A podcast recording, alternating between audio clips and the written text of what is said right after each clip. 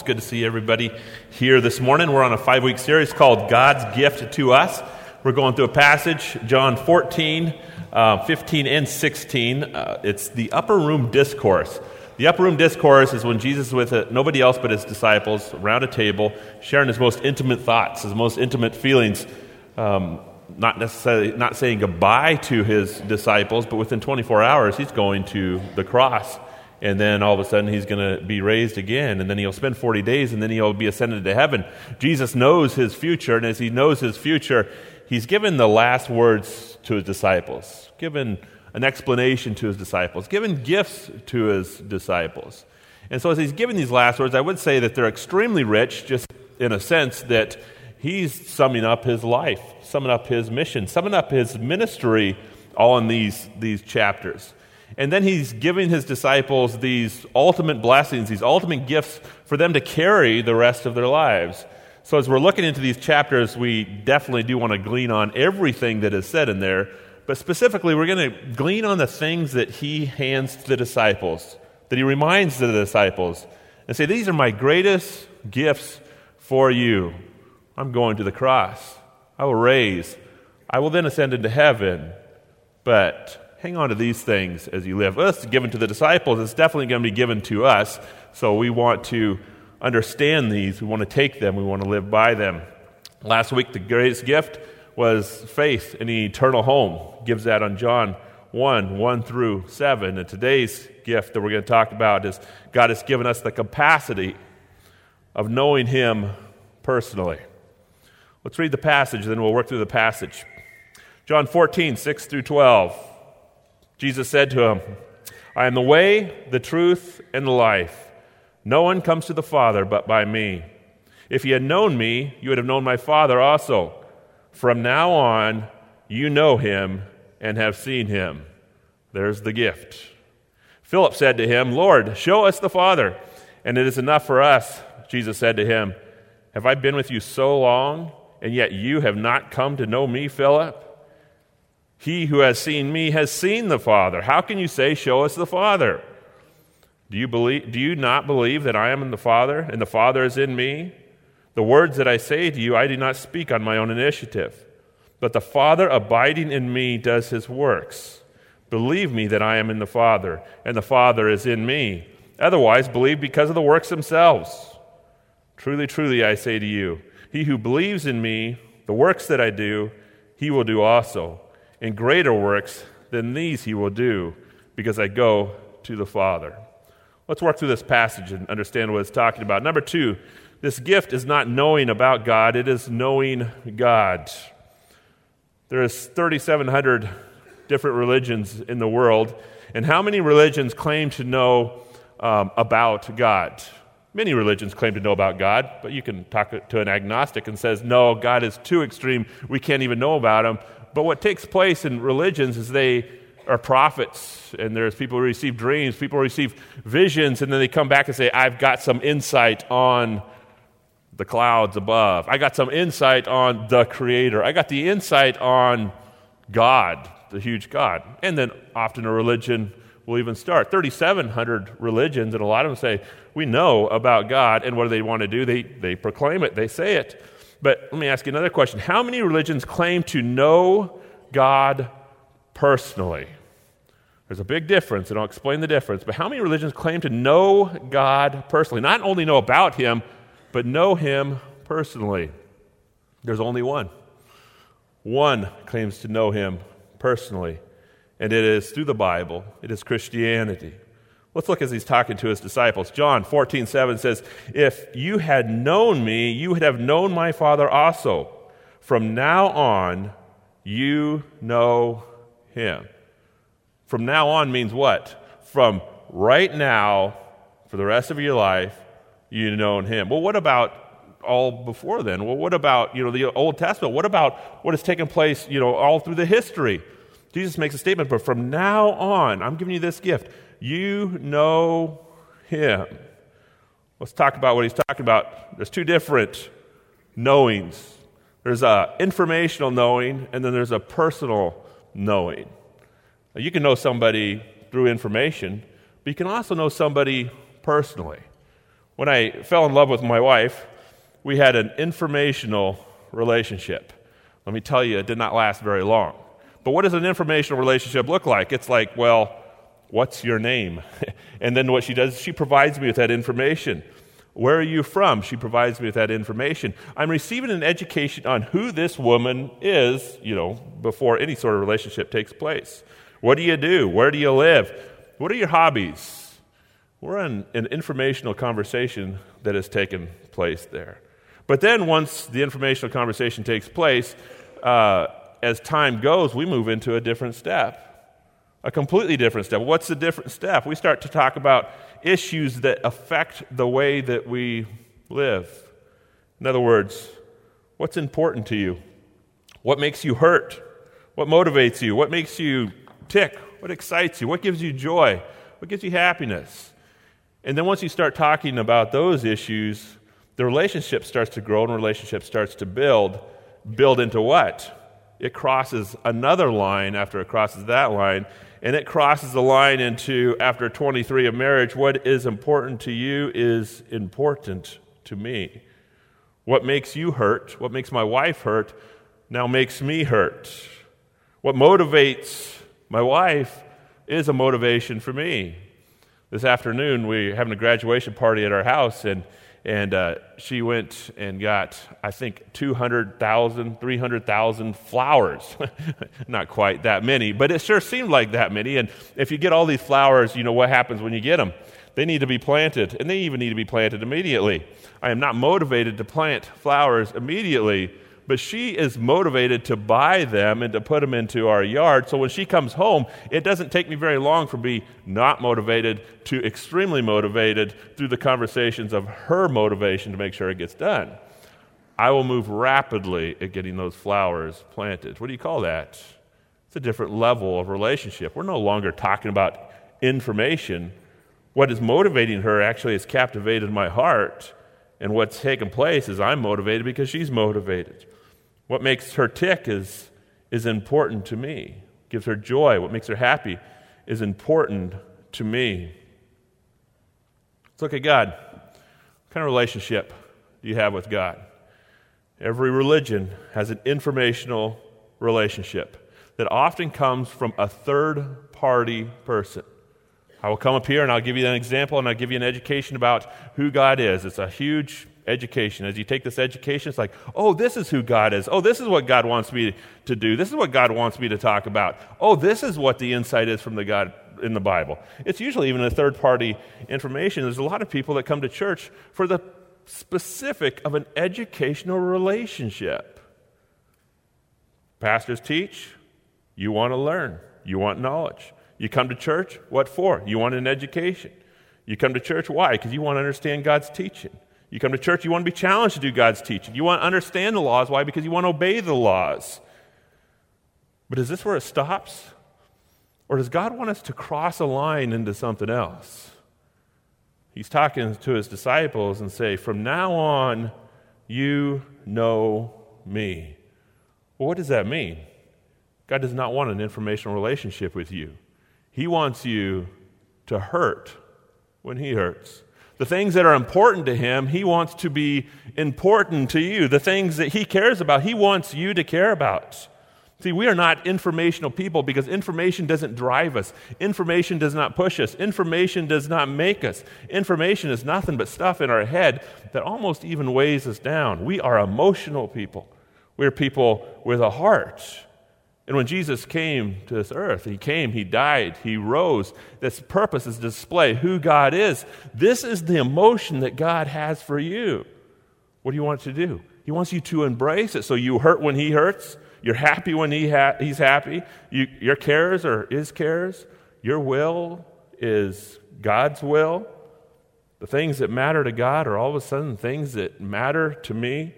Things that God wants is the things that I want. Do you see that personal relationship? It's way beyond an educational relationship. Number three, this gift is not hearing about God from another person, it is seeing Him personally. Job went through extreme amount of struggles in the Old Testament. And if you know the story, uh, God said to Satan, "It's like you can have him, but don't take his life." So he went struggles of losing his family, losing his home, losing his wealth, losing his money, losing his health, losing just about everything. But he continued to keep his faith and survived all the way through it. And at the end of the book, he makes a statement I used to know you, but now I see you. Now I see you work. I see you walk. I see you care. I see your grace. I see your beauty. I see your character. Through those trials, what's his statement is? I see God. See, this is the relationship that is given to us. John 14, 7, if you had known me, you would have known my Father also. From now on, you know him and you have seen him. Well, if you just look at our passage, what does Philip say? Philip say, Jesus, come on, get me back to education. Just show us the Father and it will be enough. And Jesus then what? Confronts him and says, You don't understand, Philip. You don't know me. I've been with you this long. You don't know me. Therefore, you don't know the Father because you, the heart has been given to you. The Father's heart's been given to you by me.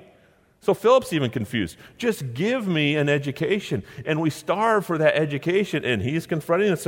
I'm not trying to give you an education, I'm trying to give you the heart of God for the purpose of falling in love with God. This gift is not hearing about God from another person, it is seeing Him personally. It is knowing Him personally. It is walking with Him personally. It is feeling what He feels. So, if this is a gift, it sounds like an amazing gift because we are all people about relationships. But if we're all about relationships, why do people continue to reject God? There is a reason. Number four, many people reject God, the gift of knowing God because it is too relational. And relationships make you lose control of your life. Often we think, okay, people reject God because they just don't understand. People reject God because He's not proven. People reject God for every reason except probably the re- relational one. But you know the primary factor why people reject God is because it's too relational. And what happens in relationships? In relationships, you lose control. When you let people in, you actually give them control. Let me give you an example. We're just going to talk about friendships. When you have a friend and you talk with a friend, you're giving them a piece of your heart. How do you know you give them a piece of your heart? Because say that friend moves away. I'll just give you a fast story. You know, I have a friend, and all of a sudden the friend moves to Idaho. And then I call the friend and say, hey, how you doing? He says, good. You know, I'm in Idaho. And I'm like, what? What are you doing in Idaho? Well, you know, I moved there last week. There's a frustration that takes place. A frustration says, You moved to Idaho and you didn't even let me know? How long has this been in the work? How long has this been taking place? What's in your mind? What's going on? Why? What happened is I gave that friend a piece of my heart. And when I gave him a piece of my heart, I gave him a piece of control. And when he took that control and he took it to Idaho without giving me his mind, there's a frustration that takes place. And there's almost even a frustration that brings, he, You're not my friend anymore. Why? I gave you a piece of my heart and you hurt it. Gave you a piece of my heart, you abused it. What about being put down? Many people can put you down, but if a friend puts you down, what happens? It's a lot worse. And the reason why it's a lot worse is because you've given them a piece of their heart, and he's taken your heart, and he has put you down, and it comes with power. Every relationship, you start losing control of your life. Divorces come across extremely nasty. Why are divorces so nasty? Why do we hate our exes more than anybody else in the world? And the reason why is because we give them our heart, and as soon as we give them their heart, we're so connected. We've lost control, we've given them control, and then all of a sudden they take that control and they, they, you feel like they, they rip it out. Of course, it's always the other person's fault, well, often even our fault. But that's what takes place in, in divorces.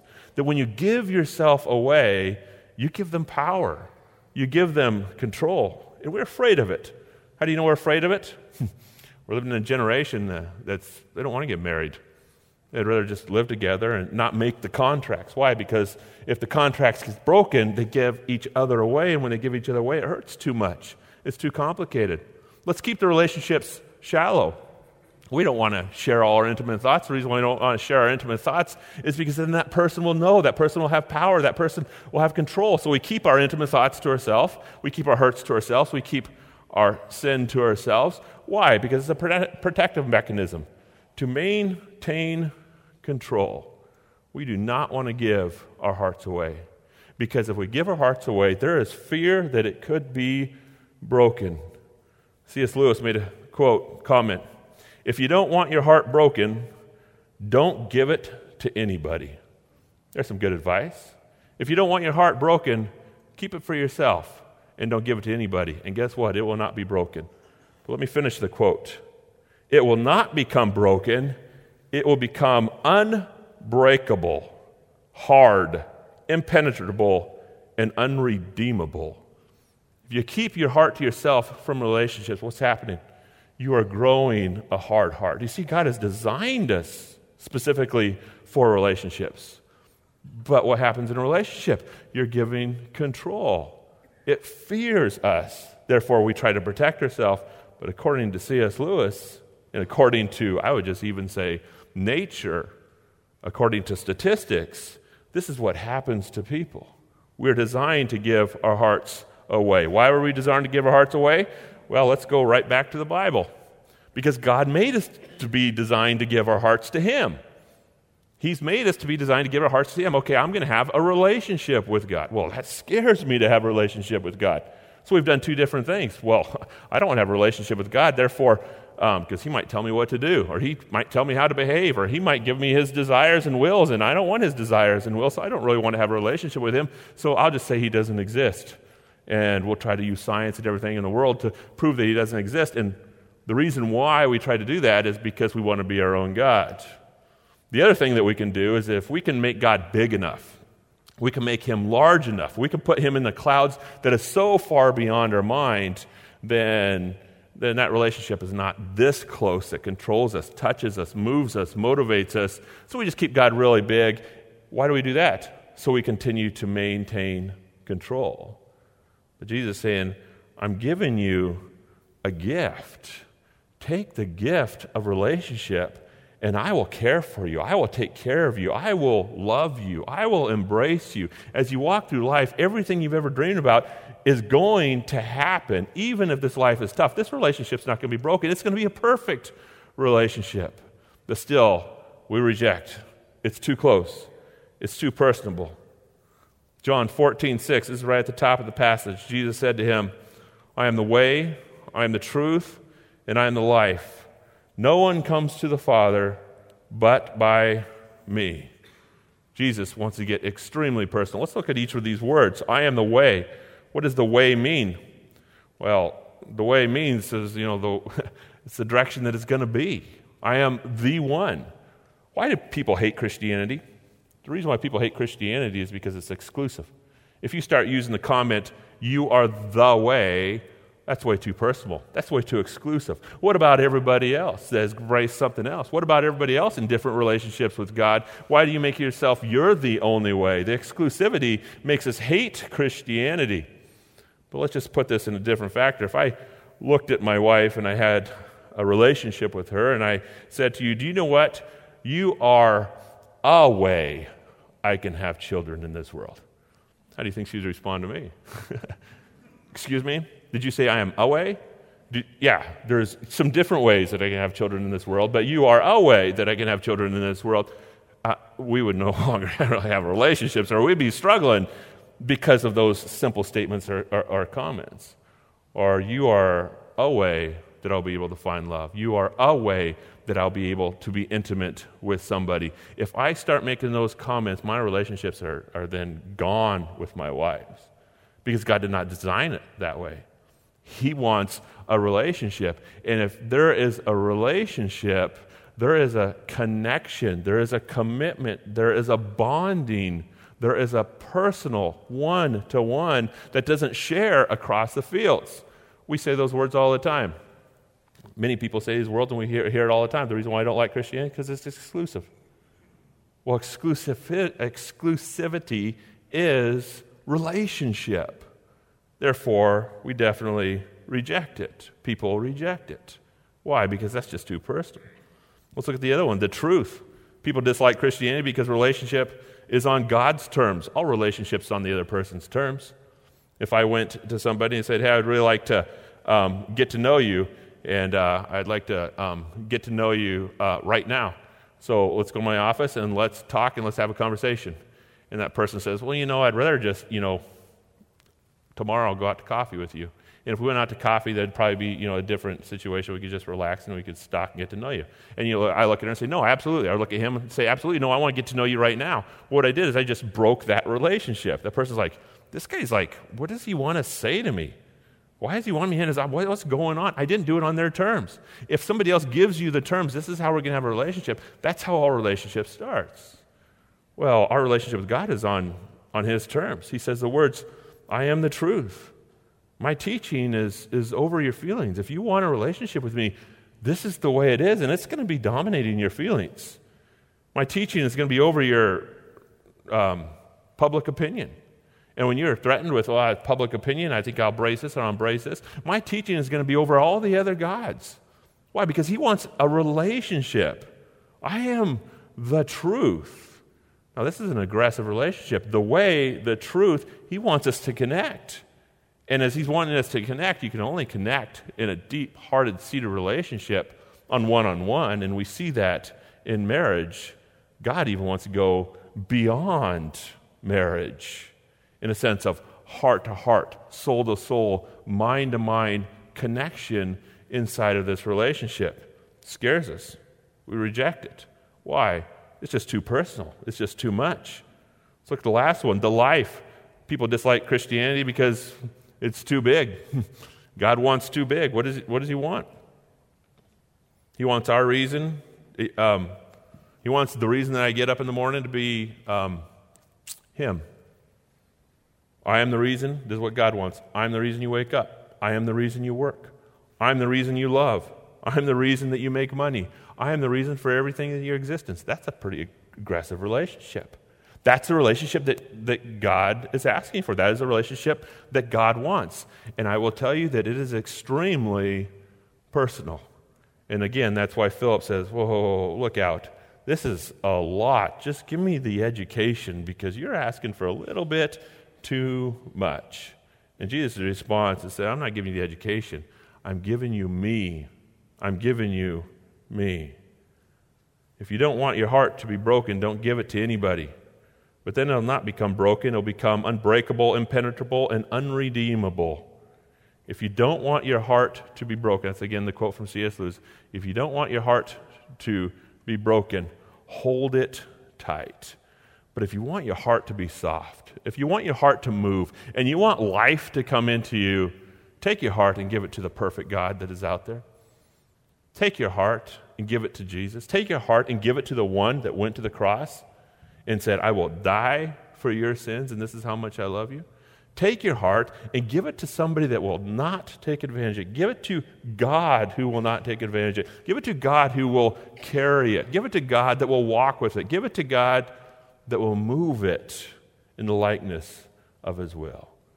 Now we're starting to talk about salvation. How do you give it away? Three steps to give it away. Let's look at some steps to give it away. Number five, if you're going to give your heart to God, you're going to know God personally, you must believe in Christ. Uh, you must believe in who Christ says He is. This is the first step. I want to give my heart to God. You can't do it without Christ. And those are the words that He has said before. Now you know Him because I have arrived. You got to know who Christ is. Let me explain who Christ is. Christ is God made man. Christ is God made man. And when he came as man, what happens? We know exactly what he looks like. And when we know exactly how he looks like, in a sense of the way he feels, in a sense of who he is, in a sense of his emotions, in a sense of his hearts, in a sense of his wills, he is speaking our language. He has given us an understanding of a human being, but so much more. Jesus is. He's given us an understanding of God. So if we take the theology out that, well, Jesus is not God, well, then you don't know who God looks like. You have no idea what God looks like. You have no, who, you have no idea who God is. Why? Because you don't speak God language, you speak human language. And when Jesus came as God, man, now we get to see the heart of God. First step is everything Jesus does, everything Jesus wills, everything Jesus interacts with, every emotion that Jesus has, you're getting the heart, mind, and emotions of the Father. John 14:10 says, "Do you not believe that I am in the Father and the Father is in me? The words that I say to you, I do not speak on my own initiative, but the Father abiding in me does his works. Believe me that I am in the Father and the Father is in me. Otherwise, believe because of the works of themselves." I'm trying to tell you what God looks like. I'm trying to tell you how God feels.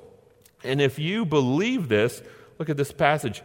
What takes place? The Father is abiding in me, does his work. If you believe in Jesus, the Father is what? The relationship is now connecting. The relationship and the exposure is taking place. The personal richness that all of us are looking for in a relationship are then happening, just under the sense of Jesus, you are God. I will love you. In the process of loving you, I will see the Father's character, mind, heart, and will. Number six, to know God's personally, you must view the mind, heart, character, and emotion of God through Jesus. You want to see his love? Look at Jesus' love. You want to see the Father's grace? Look at Jesus' grace. You want to see the Father's commitment? Look at Jesus' commitment. You want to see how the Father works? Look how Jesus works. You want to see the Father's character? Look at Jesus' character. And when you fall in love with Jesus, you are then falling in love with what? You're falling in love with God. See, many of us think that the Bible is a book for us to get information, and the reason why we like the book for us to give information because then the Bible is about me. Well, the Bible's not about me, the Bible is about God.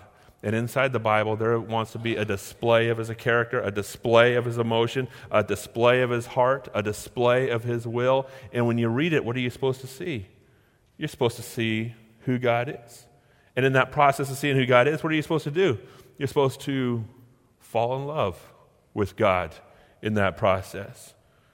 I give you a challenge. When reading the Bible, don't even focus on the law, focus on love. Focus on the character of God in the Bible. Why would I say something so aggressively? Is because knowing the law hasn't done anybody any good. I mean, just to throw some things up, Stormy Daniels' lawyer, you know, passed the bar exam and he's going to jail. He, knew, he knows the law better than anybody in this room. But it didn't do him any good. Knowing the law doesn't do you any good. Something else motivates you to complete the law. And what would that motivation complete the law?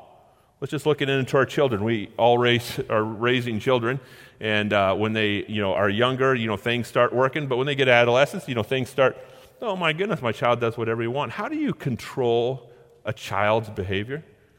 Um, if you want to manage children, how do you manage children where they will listen to you, they'll walk with you, they will do what, they, what you say? I mean, wouldn't that be a dream that every child, every word you spoke, they just did what they say? Uh, what would be a way to do that? Um, Children will do what you say if they're surrounded by security. Where do you get security? You do it from love. If a child is secure with himself, secure with their environment, secure with all the situations, the child's character is going to motivate it to do what you say. Why? Because they're secure enough. They don't have to fight, they don't have to argue. They carry a security. When a child has confidence, in themselves, confidence in a situation, confidence in the decisions that they make. What's going to take place? They're going to make the right decisions. Where's confidence going to come from? It's going to come from a shower of love. People, kids behave when there's fear of disappointment. I don't want to hurt my dad. I don't want to hurt my mom. I don't want to hurt the next person that I could even be work with. There's a fear of disappointment. Where do you get the fear of disappointment? You don't get the fear of disappointment by understanding the laws. You get the fear of disappointment by having your heart touched with absolute love. And when that takes place, what happens? We are then motivated not to do the law, but motivated to even complete the law. I don't want to do this because there's a purpose behind it. But all of it is centered around love. All of it is centered around relationships. The Bible is displaying the character of God for one reason that God loves you. Love him and respond accordingly. John 1:18. This is the verse John was going to open up his whole book with. And he cleans it up in John 14 as we read the passage, but he opens up the whole book with In the beginning was the Word, the Word was with God, but then he makes this statement No one has seen God at any time, the only begotten, God who is in the bosom of the Father. He is now explained him, and what does he say? He loves you, he cares for you, he's committed to you, he walks with you, he won't leave you, he will not forsake you. He we go a whole list of the character of God that is given to you.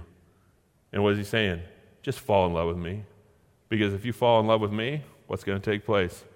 Everything will take place. That's why I put the two greatest commandments love God with all your heart, soul, strength, and mind, and love others, and everything else will be completed. Because we obey laws when we love, not because when we receive laws or educated by laws. Number seven, the New Testament will not even speak to you about anything else until you answer this question Do I know God personally? Christianity is coming to a person. If you are not willing to do that, nothing else will make sense. Yes, you might say, I want to do my marriage to be better, therefore I'll walk into church and maybe they have some answers and some principles to make my marriage better. I'm struggling, maybe there's answers and principles in the Bible that will help my struggles. I am struggling in regards to depression, oppression. My emotions are not good. They're not healthy. Maybe there's an answer in the Bible. Well, they'll be able to pick up my emotions. Through relationship, all those things are answered. Outside of relationship, there is no answers in the Bible. That's the way that God functions. Why? Because the person that wants a better marriage needs a relationship with God inside of their marriage. A person that wants to get through their struggles needs a relationship with God to walk with them through their struggles. A person that wants to not longer be oppressed by sin needs to walk with the forgiveness and under the shelter of God as they're walking and rooting out their sin. Do you see what's taking place? Is everything's driven by this relationship, and everything comes into completion by this relationship. John 17, 3 says, This is eternal life, that they may know you, the only true God. If you notice, this passage does not say, uh, This is how to get eternal life. He says, This is eternal life. Come and get to know me now. And you'll just pass from this life to the next. But eternal life starts when you get to know him now. And then, yes, you'll have a complete manifestation when you get to heaven. But getting to know him now, walking with him now, loving him now, being with him personally now is the start of eternal life. So I ask the question do you know him now? Have you embraced the relationship? Are you intimidated by the relationship? You want the relationship? Or do you say, I want to be my own God? Embrace him now would be the challenge to you. And how do you embrace him? God, show me your glory. Are you the one, or is there somebody else that's supposed to come after you? And if you're the one, God, I want to know that you're the one. You start speaking like that, I will tell you, your heart will open up to the beauty of who Jesus is. Encourage you to do so. And if you know him, my challenge is you to feed off his character. Even sometimes read the Bible rapidly. Some, when you read the Bible rapidly, you get to see how God works, and his character just kind of explodes. But look at the Bible through who the character of God is, the love of God is, and the commitment of God is. And then, of course, embrace him every day as your relationship goes. You want your heart to be his heart, your mind to be his mind, your will to be his will. Start the relationship and let it happen. Father, we just thank you, God, that you have pursued us in this relationship. God, a relationship is what all of us desire. And God, many people in the world do not believe that we are even capable of having a relationship with God.